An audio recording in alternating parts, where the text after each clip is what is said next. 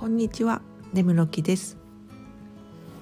形が変わると苦手になったり平気になったりすることってないですか？食べ物で言えば私にとってマヨネーズがそういう存在なんです。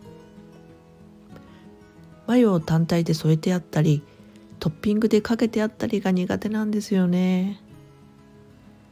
さらに言えばツナマヨとか明太マヨとか混ぜるのもできれば避けたいですよね。